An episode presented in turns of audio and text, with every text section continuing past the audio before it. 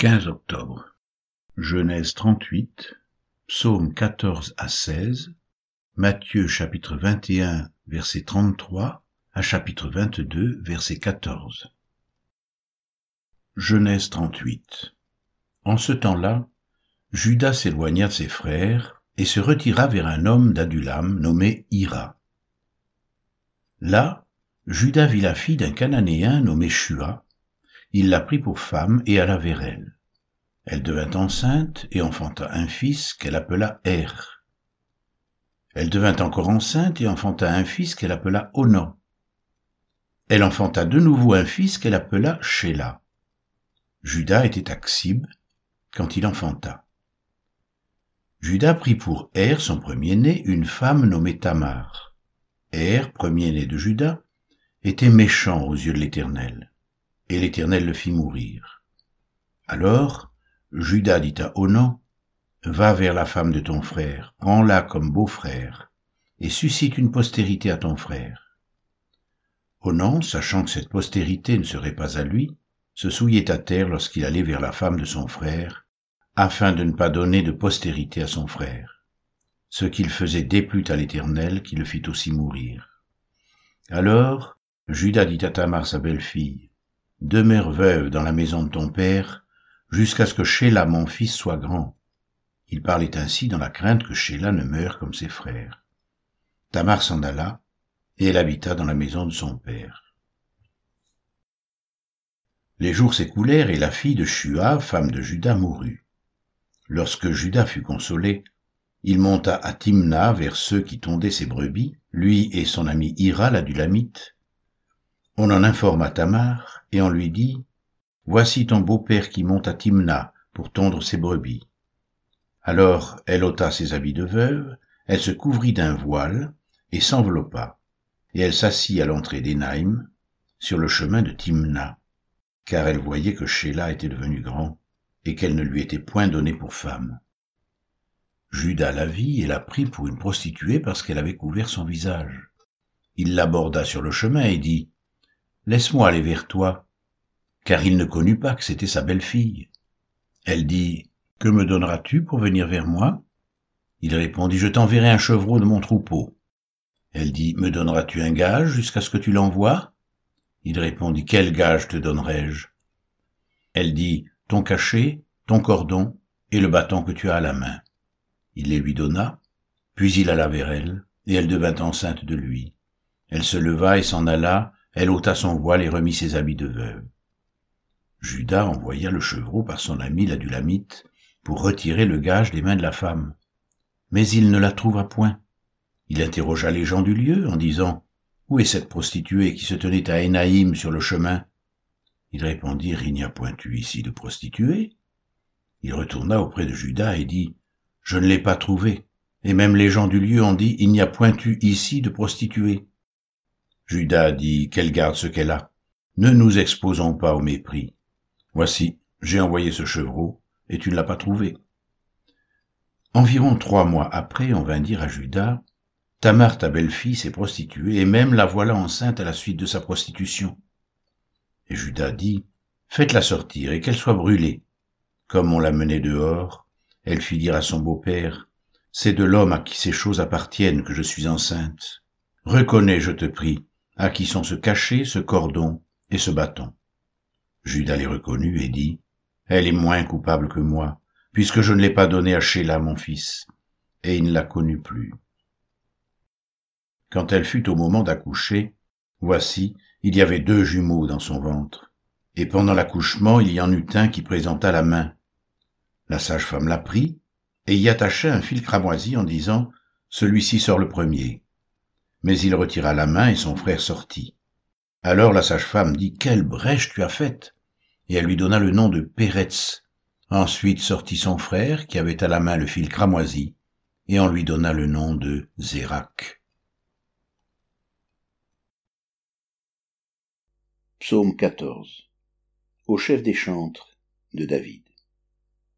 L'insensé dit en son cœur « Il n'y a point de Dieu. » Ils se sont corrompus. Ils ont commis des actions abominables. Il n'en est aucun qui fasse le bien.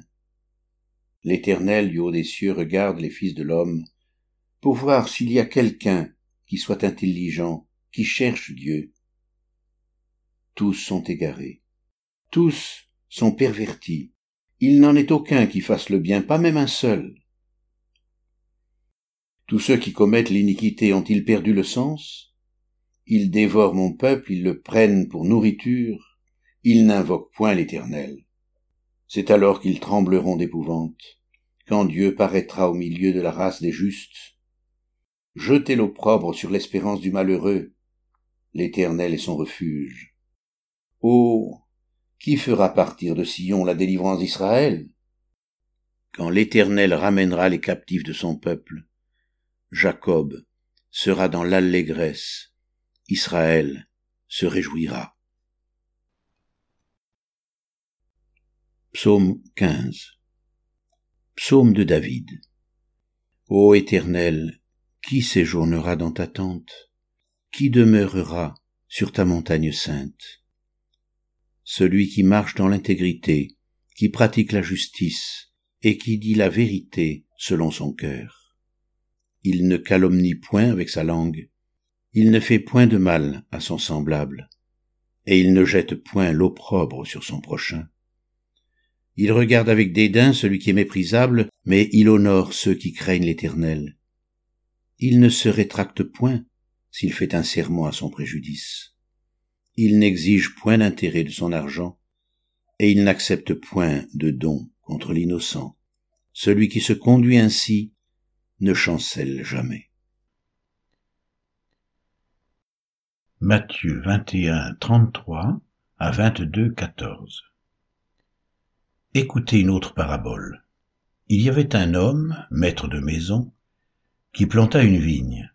Il l'entoura d'une haie, y creusa un pressoir et bâtit une tour.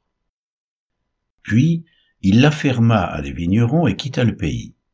Lorsque le temps de la récolte fut arrivé, il envoya ses serviteurs vers les vignerons pour recevoir le produit de sa vigne. Les vignerons, s'étant saisis de ses serviteurs, battirent l'un, tuèrent l'autre et lapidèrent le troisième. Il envoya encore d'autres serviteurs en plus grand nombre que les premiers, et les vignerons les traitèrent de la même manière. Enfin, il envoya vers eux son fils, en disant « Ils auront du respect pour mon fils ». Mais quand les vignerons virent le fils, ils dirent entre eux, « Voici l'héritier, venez, tuons-le, et emparons-nous de son héritage. » Et ils se saisirent de lui, le jetèrent hors de la vigne et le tuèrent. Maintenant, lorsque le maître de la vigne viendra, que fera-t-il à ces vignerons?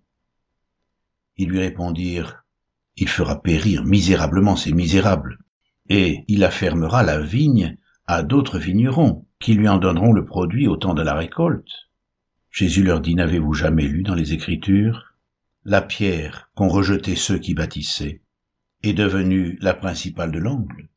C'est du Seigneur que cela est venu, et c'est un prodige à nos yeux. C'est pourquoi je vous le dis, le royaume de Dieu vous sera enlevé, et sera donné à une nation qui en rendra les fruits.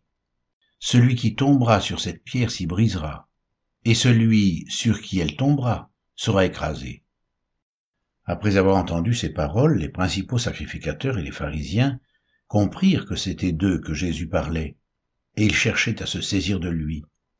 Mais ils craignaient la foule, parce qu'elle le tenait pour un prophète. Chapitre vingt-deux, versets un à quatorze. Jésus, prenant la parole, leur parla de nouveau en parabole et il dit, « Le royaume des cieux est semblable à un roi qui fit des noces pour son fils. Il envoya ses serviteurs appeler ceux qui étaient invités aux noces. Mais ils ne voulurent pas venir. Il envoya encore d'autres serviteurs en disant, « Dites aux conviés, voici, j'ai préparé mon festin. Mes bœufs et mes bêtes grasses sont tués, tout est prêt, venez aux noces. » Mais sans s'inquiéter de l'invitation, ils s'en allèrent, celui-ci à son champ, celui-là à son trafic, et les autres se saisirent des serviteurs, les outragèrent et les tuèrent. Le roi fut irrité. Il envoya ses troupes, fit périr ses meurtriers, et brûla leur ville. Alors il dit à ses serviteurs, « Les noces sont prêtes, mais les conviés n'en étaient pas dignes.